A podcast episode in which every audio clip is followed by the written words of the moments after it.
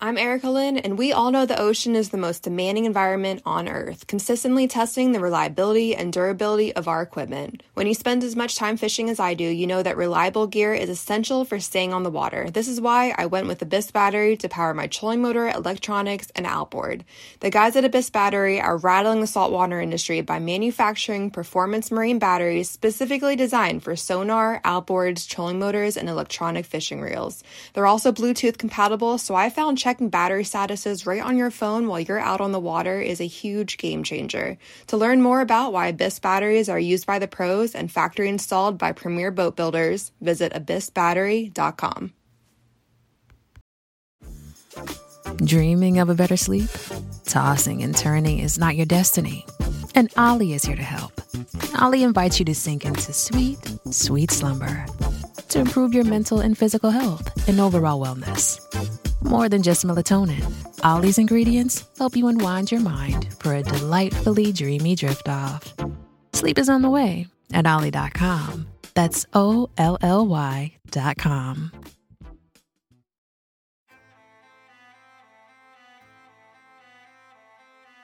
So there's a reason why I started Blood Origins. And that reason is simple. Is that I wanted to convey the truth about hunting. It brings awareness to non-hunters that it's more than just killing animals. How do I start it? Brittany. My name is... Does my hair look okay? It's fantastic. My name is Mike Axelrod. Start again. Yeah, I hated it too. Braxton, you said something in the car to me. You said that you were living on borrowed time. Mm. There's a perception around who hunters are, what we're supposed to be, and a feminist that works for a non-profit that is a hunter that has only eaten wild game for the last 20 years is likely not the thing that people think about when it comes to a hunter.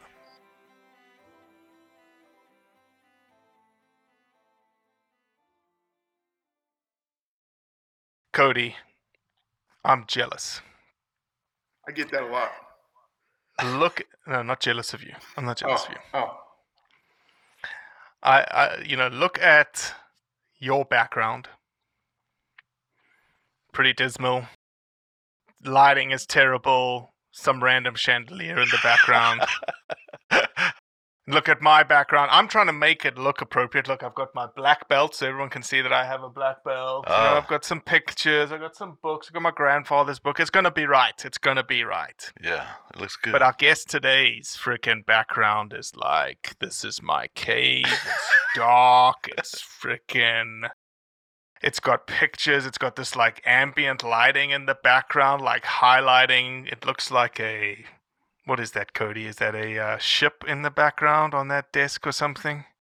I don't know. It does look very... It's way better than ours. It's way better than ours. I don't swear a lot on this. Cody is the one who typically swears and drops F-bombs and whatnot. Fuck yeah, it's like ridiculously good. Oh, there's about 60 years of memorabilia back there. If not Brent, more. Did you decide to frame, like, I feel like there had to be, did you decide to frame yourself with those two lit lights in the back? That's an amazing thing. No, man, this is my son's bedroom until he got old enough to go to college and get out on his own. Now it's my office. Dad's man cave. It's baby. Dad's man cave. Yeah, I've got. You can see prints piled up over here on the floor and are stacked up against the wall. And there's my dad's old cowboy hats hanging on the wall back there. And there's just plunder. This is full of plunder is what this is full of, and memories, lots of memories. Oh yeah, Cody. I think also this is a first. In that that Brent, we haven't introduced Brent yet, but everyone knows his name is Brent now. His accent may rival my accent for the first time. It's the first time we've had a guest that has like this deep, gravelly... You know what we may use Brent for? We may use Brent for some voiceover. Have you ever done any voiceover work, Brent? Man, let me tell you, this was something the other day that tickled me. Some guy had been listening to the other podcast that I'm on, and And he said something on a post that I had done on Instagram. He said, if I ever do something great, I want to have Brent narrate my life. Oh, I saw that. Yeah. I actually recorded what he had written on his Instagram page and sent it to him and told him, now go do something fabulous. So, yeah. I'm telling you, dude, you've got it. You've got, like, I'm in the content production business, and that voice with the right narrative, right, Cody? Here's how I would describe it, and I just have full faith that Brent is going to take this as the compliment that it's meant and not as anything else. Oh, sure. He's a big, older Southern man, right? Like, you know when you hear Brent talk, that you can just listen to him. Shut up and listen. You're also like, that dudude's not 5'4", 120. Yeah. That voice isn't coming out of that body. I think I was in the fourth grade, maybe. Yeah, potentially. Right. Yeah. I did a lot of work. I ran an outfitting business in Kansas, and there was a man by the name of Wayne Pearson, who most folks may not even know that nowadays. Wayne was kind of one of the first TV guys, in my opinion, to do TV well hunting. Yeah. I believe that he played for the Dallas Cowboys. If I'm messing that up, text us. But that's what Wayne was. Just, I bet Wayne hasn't run a sprint in 50 years. Yeah. Not because, and there's nothing to do with fat. He just moves like that, right? He moves slow, and you have a voice very similar to Wayne's, and kind of commands. It's good to have a voice that commands respect. Robbie's right. You do voiceover work. Oh well, I appreciate that. It has come in handy before, back in the law enforcement days and the uniform days, when I was having to deal with folks out in the public, and sometimes. I think the voice actually helped me keep some stuff calm, kept things from escalating beyond, what they could have been. So, but I think I don't know you I don't know you personally at all, but I think your voice obviously has that very calming demeanor. However, I think if you decided to get passionate about subjects that you like bears and Arkansas. Oh yeah. That voice could just ratchet up a notch, and it would be just. Well, I appreciate it very much. To be mentioned in the same sentence with Wayne Pearson, that's pretty good. He's a good man, a good man. And, I can't wait to hear Brent's voice talking about Polish institutes classifying cats as alien invasive species. It's going to be amazing. Absolutely. So, if you haven't figured it out already, our guest is. Brent Reeves from the Bear Grease podcast, incredible podcast. I'm sure it's also insanely popular. You guys are constantly at the top of the rankings in the outdoor space. So I'm sure we're not introducing it to anyone, but I love long form stories, and I love the way, that Clay and however much everybody, I don't really know however much everybody else is involved in those episodes. And the things that Clay comes up with, like, holy crap, man, the Where the Red Fern Grows thing. Like, I would get into the driveway and then sit in my truck for like 20 minutes, and my wife would try and check on me because I didn't want to interrupt that story. Yeah.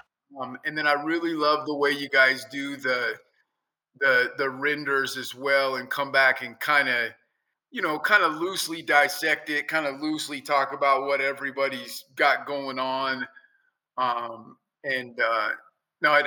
think it's an incredible podcast. There's only really three that I listen to on a regular basis, and the other one is the Pirate History podcast, which I'm addicted to. But you guys do a great job with that podcast, and I'm excited that you.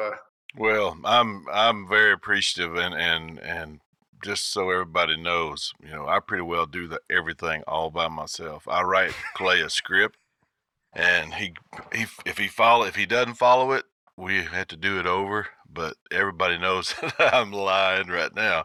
He absolutely does an incredible job with that. And I talk to, we talk, you know, 3 or 4 times a week, sometimes every day, sometimes more than once. And it's not always about work. A lot of times it's about hunting and things that we've got planned to do before, you know. But like yesterday morning, I talked to him. He was in Tennessee. Yesterday evening, I talked to him. He was back home. I've got a call with him in the morning scheduled, and he's going to be in Missouri. And, you know, it's these podcasts, as you guys know, I'm telling Noah about the flood right now. You can sit down in front of a computer and a microphone and a camera and put a podcast out, but getting the information together and to do it right, you know, that takes a lot, you know. And I'm sure, you know, people will see, especially on Clay's Instagram, as far as where he's putting posts up from all over the nation, you know, doing this kind of stuff. But that guy does so much work. There's so much work involved, and it's not a 9-to-5 job, you know. And it's, that cat's working on it, you know, 7 days a week, just about, and a lot of the stuff. But it's, and it comes out, it shows in what he's talking about when just like, Cody, like you're talking about sitting in the driveway, listening to the radio, I do the same thing. I'm the same way. And I listen to them. And it's not a thing about to hear me talking, but I listen to the stuff that I'm on because I enjoy those people so much. I just love to live that thing over again. I listened to yesterday's podcast came out yesterday. And I was on the whole thing with him, but it was just so much fun on that road trip that we did, talking to those people. And it's just, and it's good fun. It's interesting. It's entertaining. It's stuff that needs to be talked about, that doesn't get pushed to the side, you know, and blown by. And there's, you know, kids, you can listen to it with your family, you know, on the way to church, whatever. Wouldn't that be nice, Cody? A podcast that family and church people could listen to. Huh? You just have to stop drinking your agave. It would be a parental... You're making this way worse than it really is. But it's just so much fun, you know. And storytelling is... There's good... And the stories that he's telling, you know, are... You know, I grew up watching Daniel Boone, and I read The Red Fern Grows. You know, we talked about it on the podcast. I read it to my kids when they get old, and I read it to all my kids. And I've read it I don't know how many times myself. But I learned stuff from listening to the podcast that I didn't know about the book, about the, you know, Wilson Rawls. So, I mean, the subjects that he tackles they're interesting, you know. And there's interest in anything, you know, if you know where to look. And he's got an uncanny knack of being able to find the stuff that people want to hear. 100%. You had a great balance to am I wrong? You remember that old cartoon where the bulldog was named Spike? Yep. And he had the little yippy friend that jumped around with, I can't remember his name. Yeah. Am I, with zero disrespect meant to anybody, but am I wrong that that's a similar situation when you and Clay are walking around? I guess it depends on which one's which. But yeah, man, we have a large time, and it's you know, I just ain't gonna do nothing that ain't fun. If it ain't healthy or it ain't fun, I'm not gonna do it. And so we have a good time. Cool. Thanks again for coming. Well, I'll have to be honest. I've never read Where the Red Fern Grows. Jesus. Well, this happens a lot of times where I'm South African. Have you read Jock of the Bushveld? No. How long have you been in the United States, Doctor? Since 2003, so it'll be 20 years. Right. Next year. Right. Okay. And Where the Red Fern Grows should have been on your citizenship test. Yeah. Lee Greenwood. I think it's Lee Greenwood. Is it Lee Greenwood? Yeah. That was in my citizenship. Lee Greenwood was in there?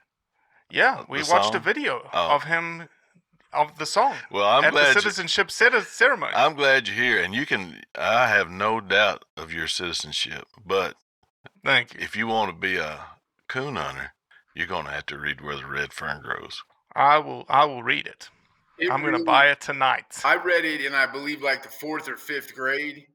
Yeah, 5th grade, I think, is usually when that thing went out.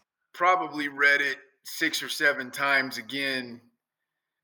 The last one being about 18 months ago. It reads great for an adult, and it reads great for 5th grade. It's a phenomenal book that, amazingly, there's still like schools in Southern California that read it in the 5th grade, and it's all about coon hunting. Yeah, we actually talked to I want to think it was an elementary school teacher out there. And I can't remember if Clay talked to him during the podcast or afterwards, but we corresponded with a guy out there that was teaching life lessons from that book, still to this day. It was pretty cool. Here, real quick, before we move on, a quick Where the Red Fern Grows trivia. In the second movie, there's been 2 movies made. Mm-hmm. In the second movie, Dave Matthews of the Dave Matthews Band plays the dad. It's mind-boggling that that's him. That's a sign. That's a sign, right? Well, it's kind of a sign that it's not near the damn movie that the first one was. Well, Dave Matthews is South African. I'm just saying. Oh, really? Yeah. I didn't know that. But I didn't know that. Yeah, that's a piece of trivia that you can definitely win a trivia night at a bar if you ask somebody who was the dad. You guarantee they know who the dad was in this, because they've never seen the movie because it was terrible. Right. Yeah, it was pretty short of the first one. Well, Cody, did we have any text messages this week, since we dropped quite a controversial roundup last week? Although the roundup wasn't controversial, just the guest that we had on was controversial. We have a standing relationship with a good friend of ours, Matt Rinella, and Matt Rinella, as someone texted me today, or I think it was an Instagram DM, said, "Oh, that Matt Rinella is extremely opinionated." That's indeed true. We did have a lot of text messages. Tim from Saskatchewan kind of gave us the, the same kind of overarching feeling about it that I have. That I think Matt has a huge heart, is extremely passionate in a good way, and kind of delivers his message shitty. That's kind of how, and I'm not. Anyone that listens to the podcast knows that's exactly what I said to Matt Rinella's face. I'm not. I think that he's so passionate that it comes across as he's an extremist, and he's not. He's really not. And there's been some labels thrown against him. And Tim emailed us and said, basically the same thing. Tim also talked about that. Tim kind of threw in that he's fired. He's a new hunter, and he's fired 3 times in the field and has 3 dead deer in his freezer. Tim throwing a little shade for himself there about the his abilities in the field. James texted us and said, James, we could do an. You're struggling with text messages. No, I'm just saying it would be an entire. I bet James's text message is approaching 700 words. Like, oh wow, it's a full 2.5 screens of scroll on my phone. And I pull some. James, a great guy, is just getting into hunting. Loves the show, and kind of said the same thing about Rinella. A lot of people coming in and saying. It seems like our listeners are in the camp, or our listeners that text us, I should say that, are in the camp of Matt's right, but man, he's too harsh and extreme about his presentation. That's kind of, and we probably sway that a little bit. They probably are getting some of that from us, because that's exactly how I feel about Matt. He's a guy that I am dying to get out in the field with. It'd be an interesting campfire for sure. Yeah, and I don't want to be his agent. Because there's going to be a lot of grief for that person. Well, we did get I received 2 text messages, one from the CEO of Land Trust, Nick DeCastro, and then a subsequent text message from the COO of Land Trust, because Matt was not a big fan of Land Trust. Made it his point very, very clear about that.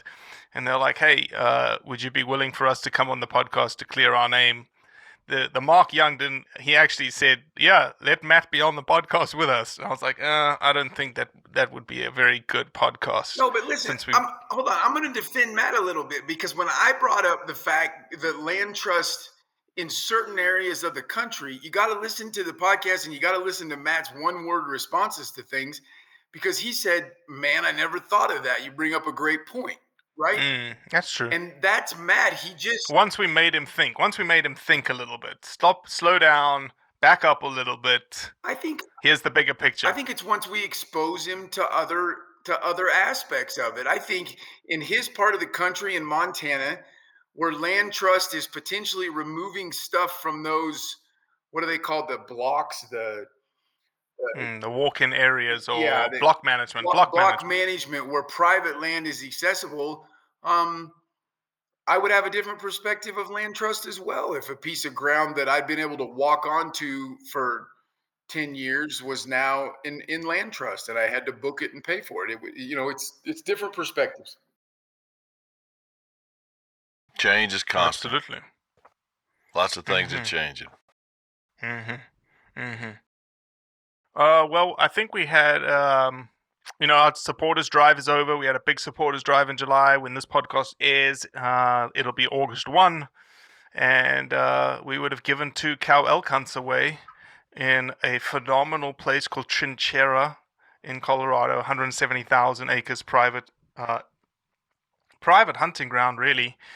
A lot of really, really influential people hunt at this place. And we get, 2 random people that support Blood Origins are going to get to hunt cow elk and see the conservation ethic and ethos of these guys on the ground. And they just do a great job, the Trinchera folks. And I'm going to look up the guy's name because it's escaping me. Shane is his first name.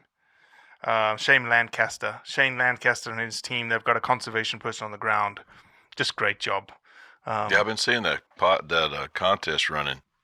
Yeah. Have you signed up yet? Well, I didn't know. I thought, man, if I sign up and win that thing, put you on the spot here. Somebody's going to say that's dirty pool. Nah, no way. Okay, then I'm signing up as soon as we. You sign up tonight. As soon as we hang up. Yeah, sign up, and if we draw your name, then it'll be awesome. We'll have to edit this part out. My favorite cut of meat from the wild is the backstrap of a cow elk. There's no better piece of meat to include anything, any kind of Japanese wagyu, anything in the world. It's the best cut of meat in the world. Absolutely. I concur. And I actually had a wagyu steak. My wife and I were treated to as a gift from some friends, a night on the town, and we went to this. Everything was paid for. We just got there and sat down and went to eat, and the guy brought this steak out, and I'm taking pictures of it. She's like, don't do that. You're the only person in here taking pictures. I'm like, I don't care. I ain't never coming back, but I'm finna take a picture of this steak. And that thing was it was $225 for a steak. And let me tell you, if I could, I had to take it home. I couldn't eat all of it, so I eat it over 2 days. But it was, if I'd had an extra $225, I'd have bought another and brought home. It was good, but to your point, I'd take an elk over that any day, and a cow elk especially. Absolutely, absolutely.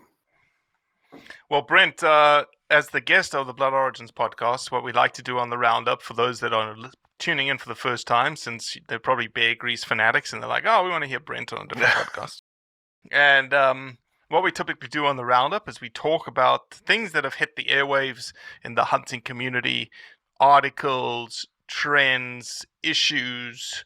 And so as the guest, I know Cody was a little lackadaisical this week and only sent you the articles. Look, Brent, I'll give Cody props.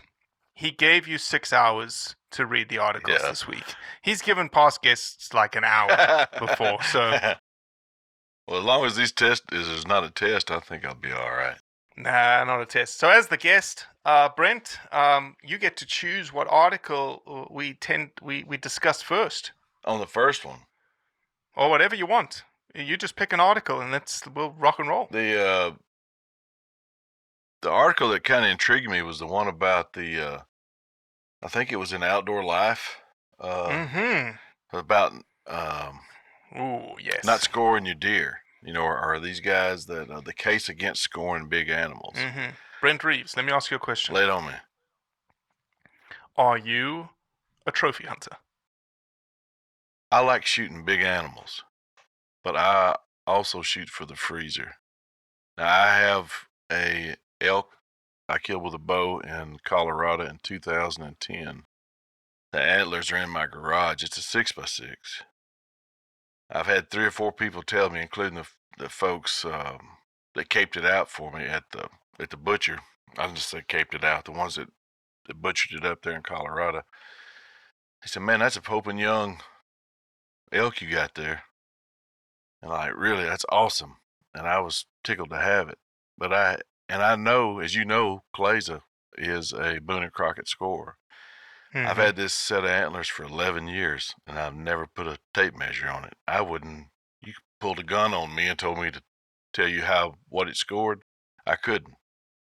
But I couldn't. How uncanny is that, huh, to the article that you picked? Yeah, but I couldn't. But I don't think there's anything wrong with it. That's the kicker right there. There's nothing wrong with it. That's the kicker to me, right? Like... stomping your foot and refusing to do it is just as childish as I only shoot for inches of horns. Like, right? Like those are both of the extreme it's okay.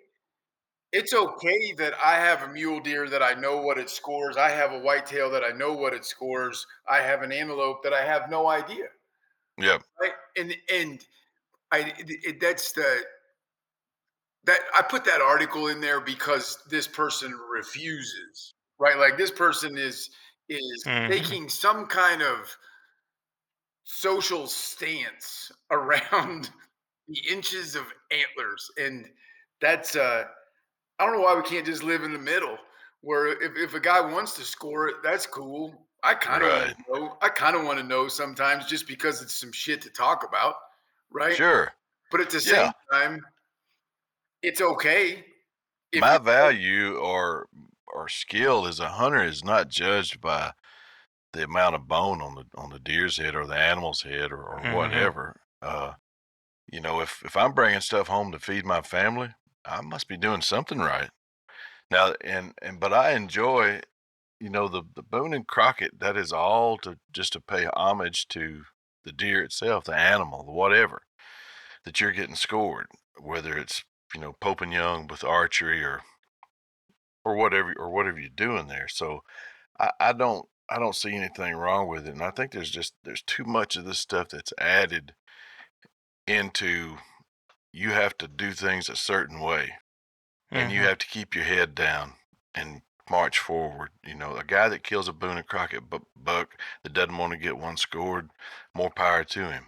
The guy that kills one that's legal and does everything legal and does everything the right way, why not tell folks about it? Why not tell people how big it is? Mm-hmm. I mean, this social media and sitting around a campfire used to be social media.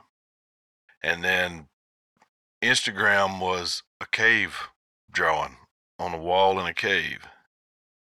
All we're doing now is just putting out there for people to see. If you don't like it, don't look at it. Mm-hmm. That's always been my motto.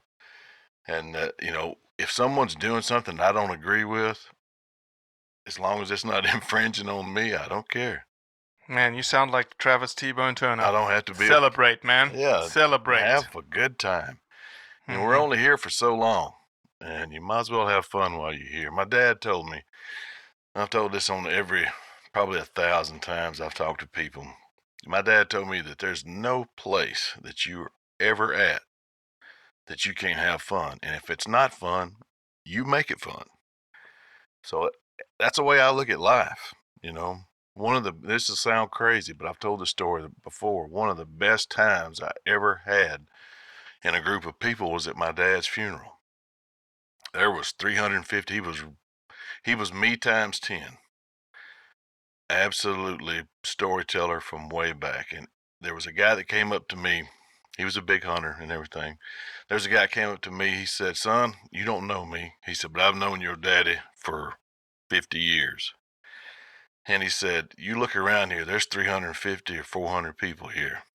He said, and the one thing that they all have in common is they all think they were your daddy's best friend.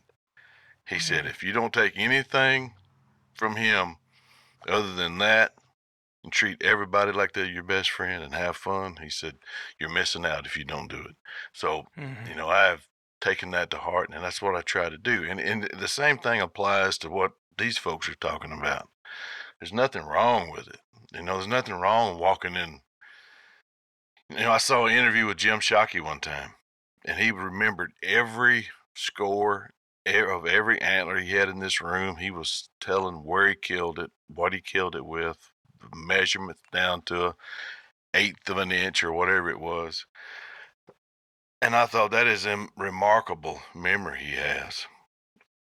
I probably couldn't do that. But I could remember who was with me when I did it, or where I was at, or the struggle that I had to do it, or how easy it was to do it. So it's just different things to different people, and it doesn't make it wrong. Mm-hmm. Not in my eyes, anyway. No, 100%. Well, let me run a rabbit hole that may get us into trouble, but it's something to debate. Here we go. But it's something to debate for sure. So this article is. It's in Outdoor Life. The article is called "The Case Against Scoring Big Animals." It's written by Andrew McKean. He's a great writer. And in the article, he talks about, and you've mentioned it already, Brent, he talks about the idea of the score, Pope and Young and Boone and Crockett, and he talks a little bit about the history of why animals are scored, i.e. the history of Boone and Crockett. And originally, and I say originally very purposely,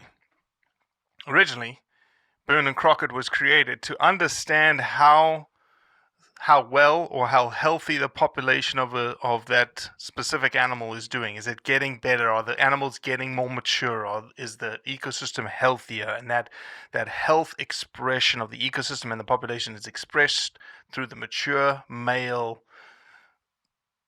antler or horn length or girth, or i.e. a measurement, a score. Absolutely, right? You needed that as populations were growing back from the 30s, 40s, 50s, 60s, 70s. Let me throw out something quite controversial. Do we actually need it any longer? Do we need this idea of a measurement of health? Or has it transformed more to a bragging ego type concept? To be someone looking to be the best, to be number one, to be in the top 5, to be in the top 10. Well, because let's be honest, when you look at the Quality Deer Management Association data, there's more 3.5-year-olds, 4.5-year-olds, 5.5-year-old bucks being killed today than there were 5 years ago. Yeah, and that's good. But my response to your question is it doesn't matter.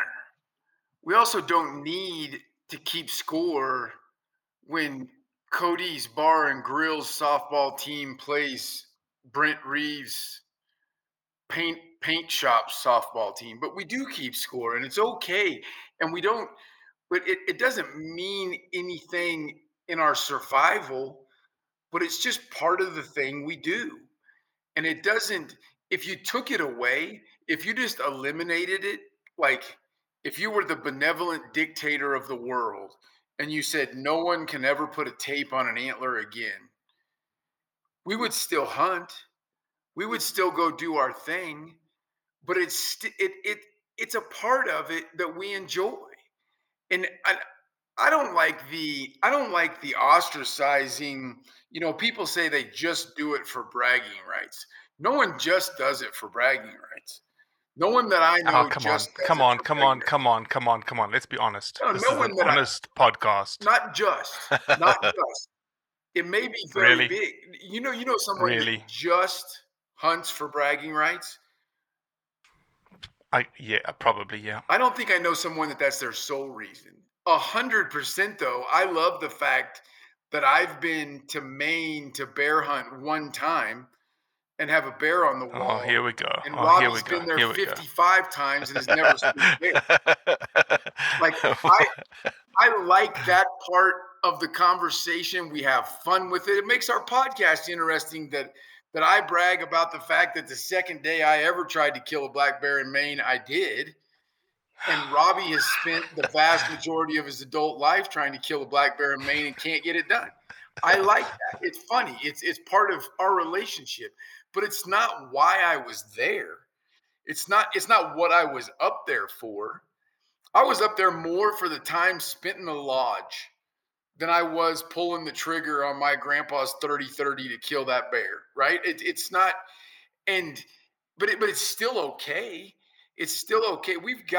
It's still okay that we do measure them, because I don't know anyone that's the sole reason. I know some people that are some braggart, egotistical pricks as hunters. Oh, that exists.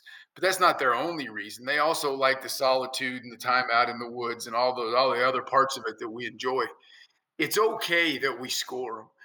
And do we still need it for scientific research the way that Teddy Roosevelt envisioned it when he founded the Boone and Crockett Club? Probably not. Probably not still a necessary thing, but it's still okay that we do it.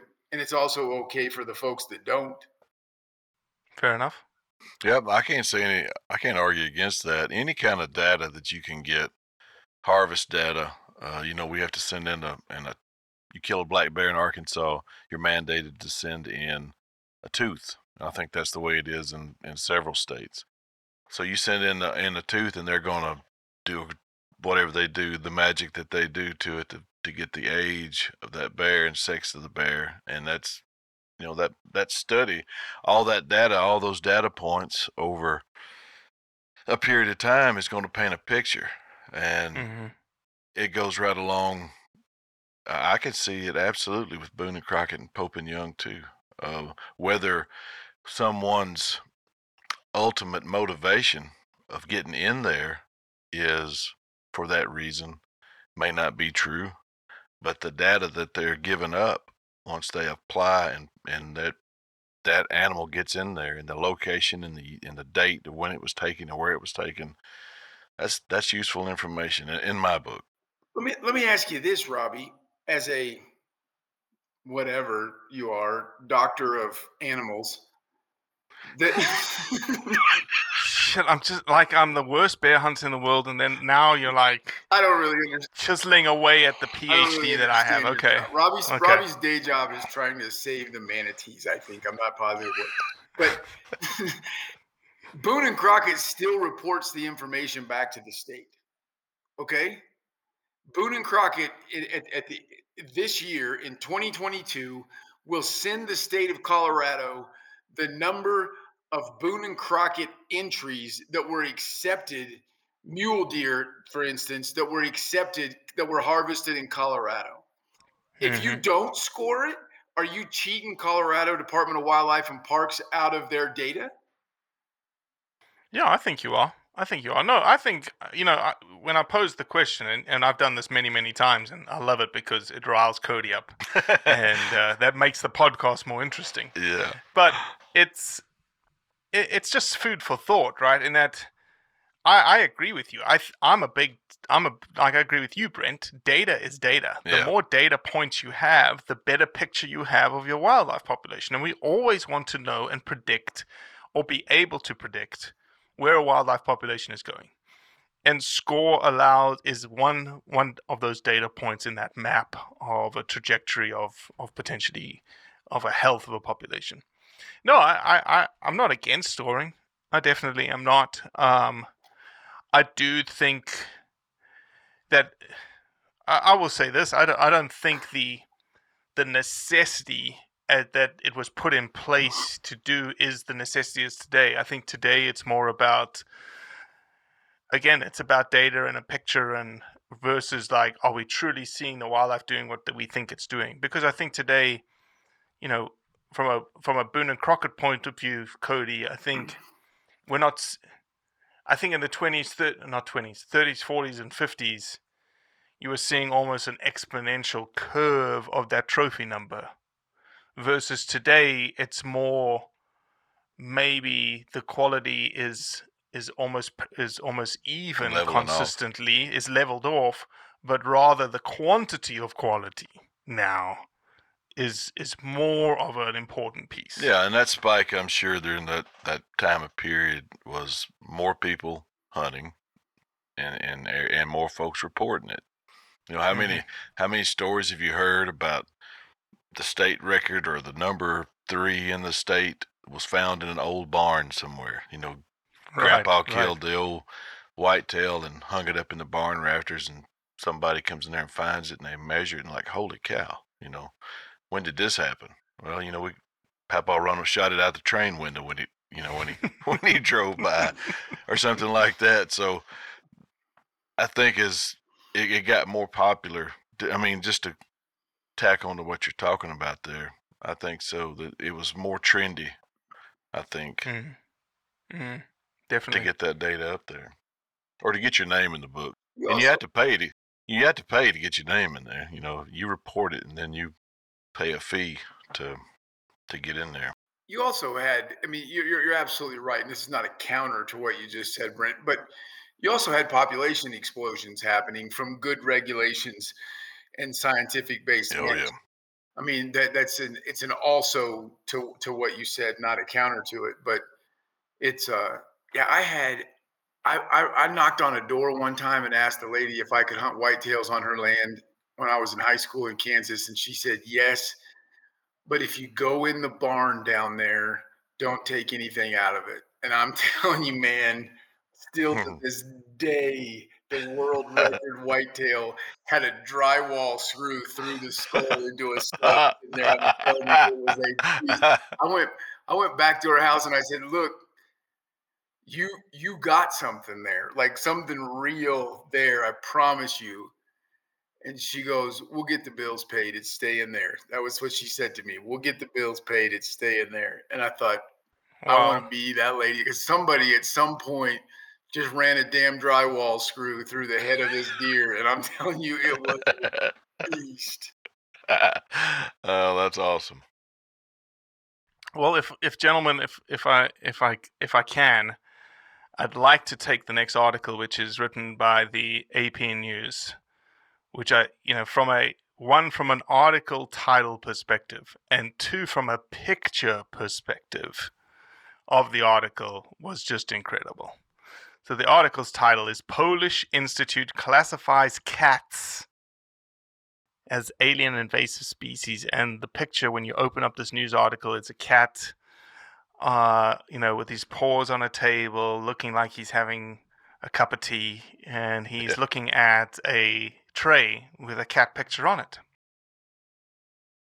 And oh my gosh, the first time anyone decided to put their foot down, and probably a good thing, and just say, look, cats are a nuisance. They are destroying biodiversity. You know, it's not just the bird scientists that are saying 3.1 billion birds being taken. Right. You talk about the small mammals being taken. You talk about the small reptiles being taken. And the counter is, well, we'll just trap them, we'll neuter them, and they won't generate any more cats. And Cody, I don't remember if you listened to this podcast with Nathan Ravenscroft out of Australia that shoots feral cats. His response was, again, I'm going to use the F word, but twice in one episode. The cats aren't fucking our prey. They are eating our prey. So you're not removing their mouths. You're just removing their reproductive parts. It's so true. It's like, you didn't solve anything. They're still hammering. Yeah. They're cats. They're predators. Yeah, I put this on the list because, well, I put this on the list for completely selfish reasons, because I will give credit that Robbie is the one that brought this feral cat thing kind of to my attention. But there may not be a more destructive thing happening to habitat biodiversity than in Poland, right? This article comes from Poland. On a global basis. On a global basis. 160 million birds a year is their estimate in Poland, which is in Poland, not a big country. And at some point, we may, if we ever have another civil war in the United States, it may be when someone says we need to start shooting cats. That may be. It was a standing order when I was a kid. You know, we had cats we had a barn or a cat or two in the barn. But if you run into a cat in the woods anywhere, he was done. He was toast. He was marked for death. You were okay with barn cats, though. Exactly. My daddy. We had bird dogs and quail on the farm. And if you didn't get rid of them, man, they would absolutely wipe them out. And, you know, there's been a lot of stuff, game and fish. I'm sure Austin, the folks that work for Austin Booth can tell a lot more than I can about what happened to the quail population here besides. But I'm sure that, you know, that didn't help. Farming practices and a lot of other stuff, a lot of other factors in that is what hurt our quail population here, because it's nothing like it used to be. But, man, it was a known fact when I was a kid, you know, that they absolutely would wipe out a whole covey of quail, and they had to go. And they did. We waged war on them. It's going to have to be dealt with sooner or later. Cats and birds of prey are things that sooner or later we're going to have to do something about. And I'm really just saying this so that there's a recorded version of me saying it at some point when this becomes a giant controversy in 5 years. Pick your sides.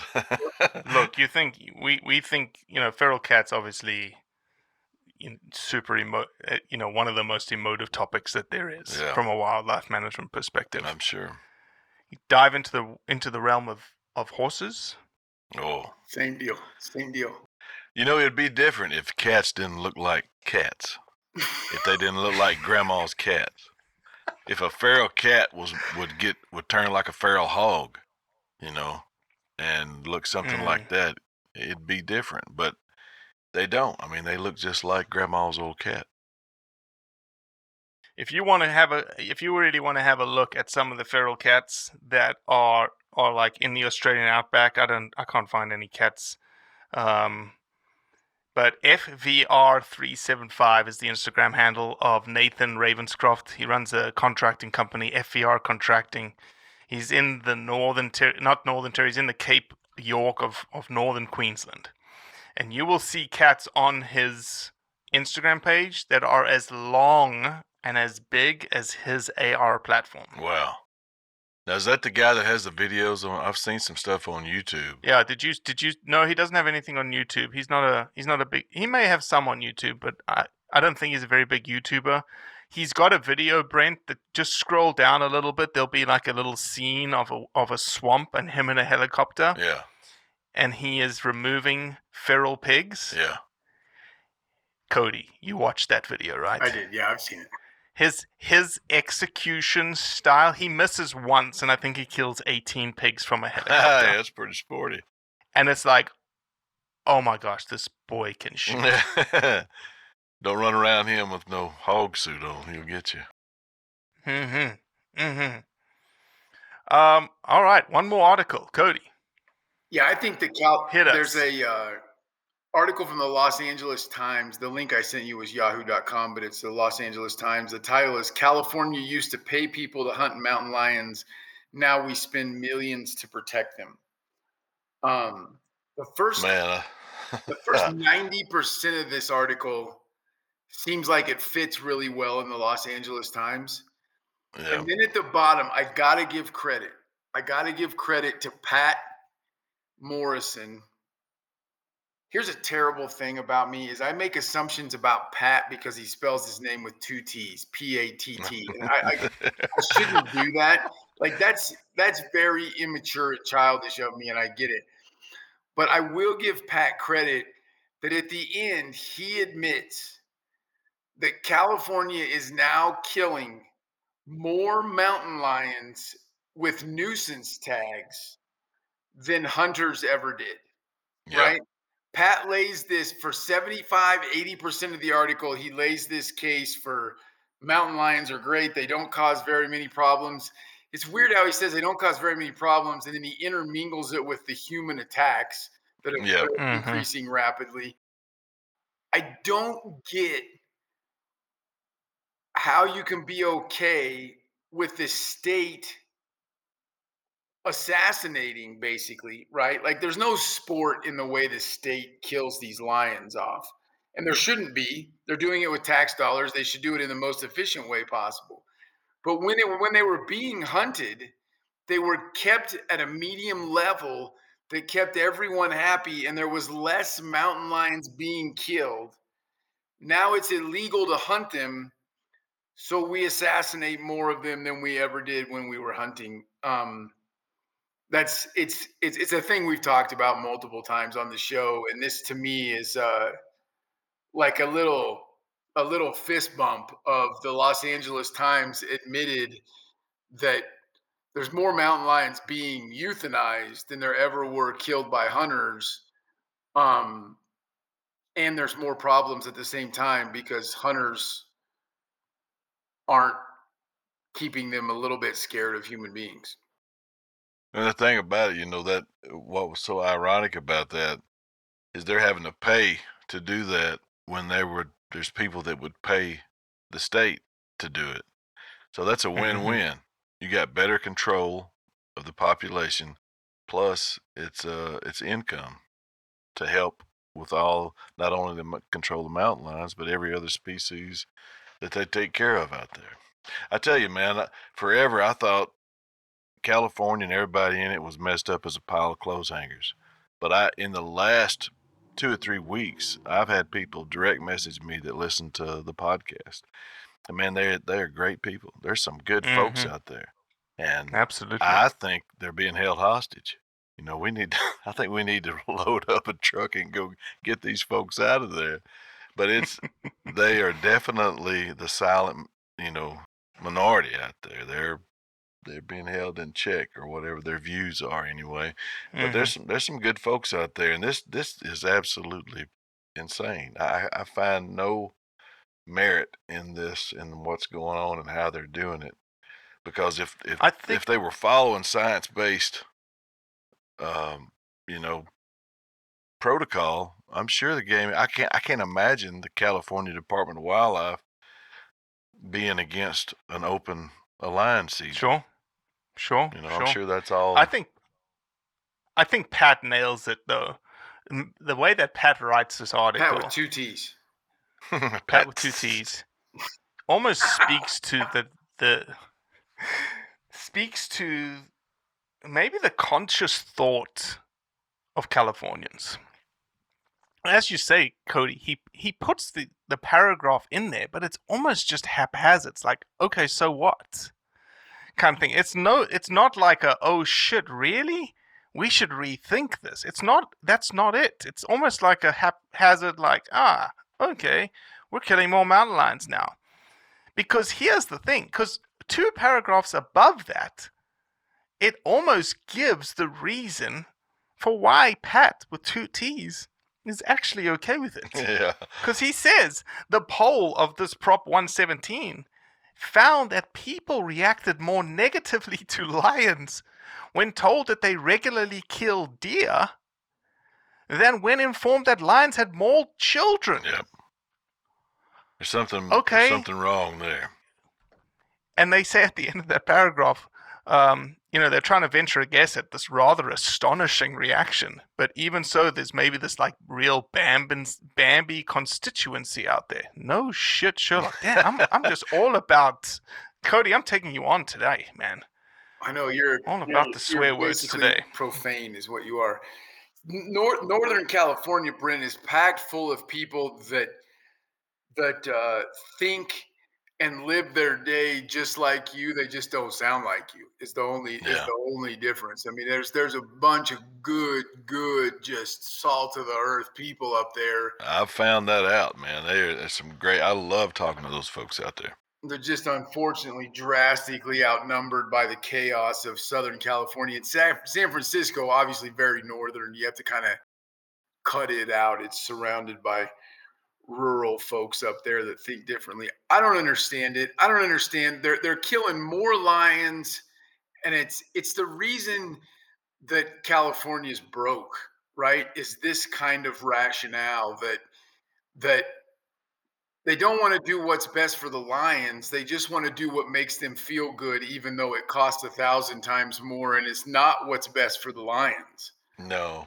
And I'll never truly understand it. I don't know how many times I've said that on our episodes, that I don't get it. Like, more lions would be alive, but they would be a little bit more scared of human beings, and we would have less problems if you just had a hunting season. Sure. Yeah. And it's, you know, common sense. It's just, it's not common anymore. Amen to that. Especially on that left coast. Creepers. Yeah, we got some good people out there. We're counting on them to bring us through, get the rest of them. But I'm just waiting for the time when two folks are fighting on Facebook or Instagram, and one guy says to the other, "You know what? After reading what you wrote there, I think I'll change my mind. I think you made a valid point there."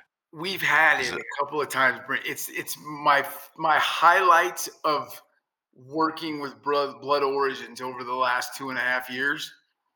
Those are my highlights. Absolutely. Is there's a couple of times and that a lot of people are good people with common sense.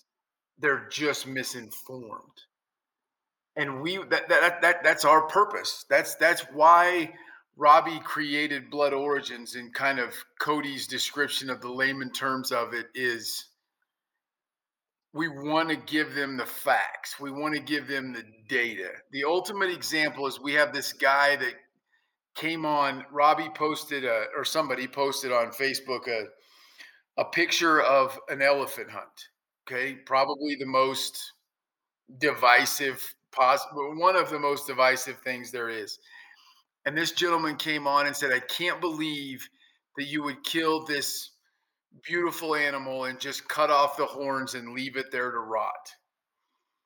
And National Geographic, who does not support our activity in question here of hunting, but National Geographic has a time lapse of what happens when an elephant is harvested by a trophy hunter. And I'm talking 2 days later in this time lapse, there's a little tiny bit of goo. Puddle of blood. Left. Yep. And they used everything. And this gentleman came back and said, "Are you serious? I had no idea that happened. This makes a lot more sense to me now." That's good. That's like now, don't get me wrong. I got all 10 fingers, but I wouldn't need them all to count the time. But that's my quest on a daily basis on social media with Blood Origins, is to find another one of those guys, because that guy was still not in favor of shooting an elephant by any means, and that's not our goal. Understood, right? He understood the data. He understood the facts. He understood the reality of the fact that hunters were not out there wasting anything. To me, it's the real conundrum is the amount of people that praise indigenous cultures for the way they killed and used an animal. But if we're not an indigenous culture, this has nothing to do with your skin color, but if you're not an indigenous culture, right, and you want to go out and utilize that resource, you know, you're Satan. You're horrible. And it's a real conundrum to me. And I promise you that those are my highlights, the times that I've been able to, again, I don't even need all of this hand to count the times that it's happened, but it has happened. Well, let me give you an example. Literally yesterday or the day before is a lady on Facebook called Brandy Yerges. Brandy is from East Liverpool, Ohio, staunchly vegan. And the post that she was commenting on was the post. It's actually an ad post that we put out there. And here's something interesting that a lot of people don't realize what we do as Blood Origins is somebody like a brand, Beretta, whatever, any brand is going to advertise on Facebook to sell a product. Right. We advertise on Facebook to sell hunting. We advertise to sell the perception-changing content around hunting. That's what we do. We're not selling anything. And so we actually pay money to Facebook to put our content in front of these kinds of people. All right? And so Brandy responded back to me, and the first message she said, "This will be long." Then the next message was she proceeded to just tell us how terrible we are, right? That we're just bloodlusters, that we like to high five because we're celebrating the ghosts in your head of your father, grandfather, and uncle. You like your trophy pictures. You're inflating your pride, and it just kept going on and on. It was a diatribe. Sure. This is the response that nobody would have responded except Blood Origins, and it said this: "Thank you for taking the time to write such a thorough piece of your perception of hunters. And I cannot blame you for writing it, because unfortunately we have done a disservice in our imagery and speech that leads to one's thinking that. However, your eloquence of speech is certainly one that is never going to listen to what I or hunters have to say, nor even consider the evidence that I can provide. You are also staunchly vegan, as I see, and similarly are not likely of accepting of anyone that is not. So at the end of the day, all I can say is in response is that you are wrong for the majority of hunters. Sure, there are some bad apples, but that happens in any community." Her response back to me, which I take as a massive win: "Thank you for your respectful and well-written response." There you go. Hey, well, not an MFR, not a...